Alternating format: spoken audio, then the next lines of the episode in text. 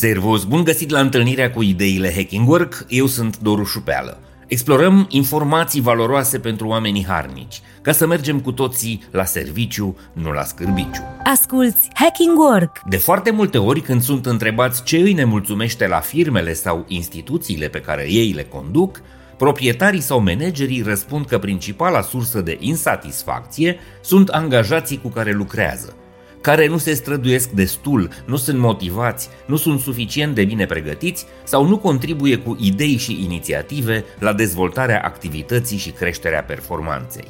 Eu m-am săturat să mai aud aceste justificări penibile și puerile, care aruncă mereu vina pe alții, mai ales pe angajați sau pe contextul economic, social sau politic.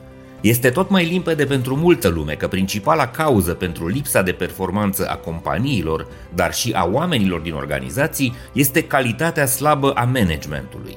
Și spun asta fiindcă performanța din orice organizație este direct proporțională cu competența conducătorilor acesteia și cu calitatea deciziilor pe care acești oameni le iau. Așa că haideți să nu ne mai tot ascundem după dege, ci să nu mai acceptăm atât de generos și naiv explicațiile simpliste, superficiale și lipsite de argumente solide pe care cei care ajung șefi obișnuiesc să le dea atunci când trebuie să justifice rezultatele proaste sau evoluția dezamăgitoare a organizațiilor pe care le conduc. Ideile Hacking Work Sunt foarte multe studii și cercetări recente care investigează cauzele și originile lipsei de competență și performanță a celor care care ajung în roluri de leadership. I-aș menționa aici pe profesorii Tomas Chamorro Premuzici și Dacher Keltner ca prime referințe extrem de relevante. De cele mai multe ori, traseul defectuos spre cele mai înalte vârfuri ale incompetenței în organizații începe de la numirea celor mai buni profesioniști ca șef de echipă. Nu înțelegem atunci când numim liderii de echipe de la cel mai elementar nivel al firmei că priceperea profesională în domeniu este admirabilă, folositoare, dar absolut insuficientă pentru a-ți face bine treaba în calitate de conducător. Rolul de manager este absolut diferit de cel de expert în domeniu, iar cel care devine șef trebuie să fie nu doar pregătit să conducă oameni, dar și potrivit pentru o astfel de misiune din punct de vedere uman.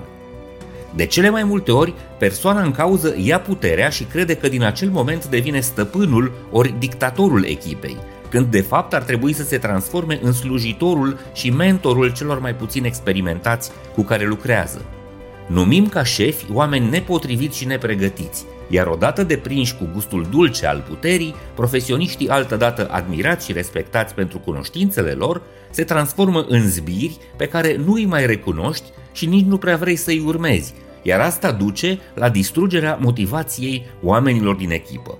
Un studiu cu 4500 de respondenți realizat recent în Marea Britanie de Chartered Management Institute arată că 82% dintre șefi au foarte puțină pregătire sau calificare formală în domeniul leadership și managementului contemporan. Răspunzând foarte onest la această cercetare, jumătate dintre managerii incluși în studiu afirmă că de cele mai multe ori avansarea lor în ierarhie are loc pe baza relațiilor și favoritismului, nu a performanței individuale în rol de conducător. Acest fenomen extrem de amplu poartă denumirea de manageri accidentali, adică persoane care dețin roluri de conducere fără a avea pregătirea necesară. Peste jumătate dintre managerii de echipe din Marea Britanie nu au nicio calificare în management sau leadership. Acest lucru este demonstrat și pentru 26% dintre managerii seniori și liderii de la vârful organizațiilor. Iar eu cred că procentele acestea sunt la fel de valabile și pe plan mondial în țările democratice, nu doar în Marea Britanie, fiindcă peste tot aplicăm exact aceleași metode păguboase de a numi ca șefi oameni nepotriviți cu această misiune. Consecințele managementului de slabă calitate sunt incredibil de grave și merg de la performanța economică modestă până la o uriașă fluctuație a angajaților. 31% dintre șefii de echipe și 28% dintre angajați spun că părăsesc organizațiile pentru care muncesc din cauza relației negative cu superiorilor ierarhici. Care ar fi soluția? Evident, educația modernă a managerilor și regândirea radicală a modului în care definim rolurile de conducători și felul în care înțelegem performanța pe termen lung.